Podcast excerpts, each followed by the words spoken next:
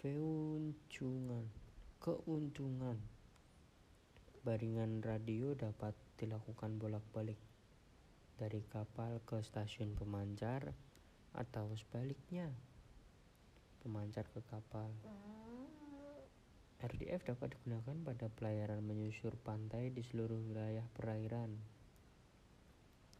Si RDF dapat menerima pancaran gelombang radio pada frekuensi marabaya 500 kHz dan 2182 kHz. Lalu bagaimana dengan kerugiannya? Kerugiannya yaitu sangat dipengaruhi cuaca.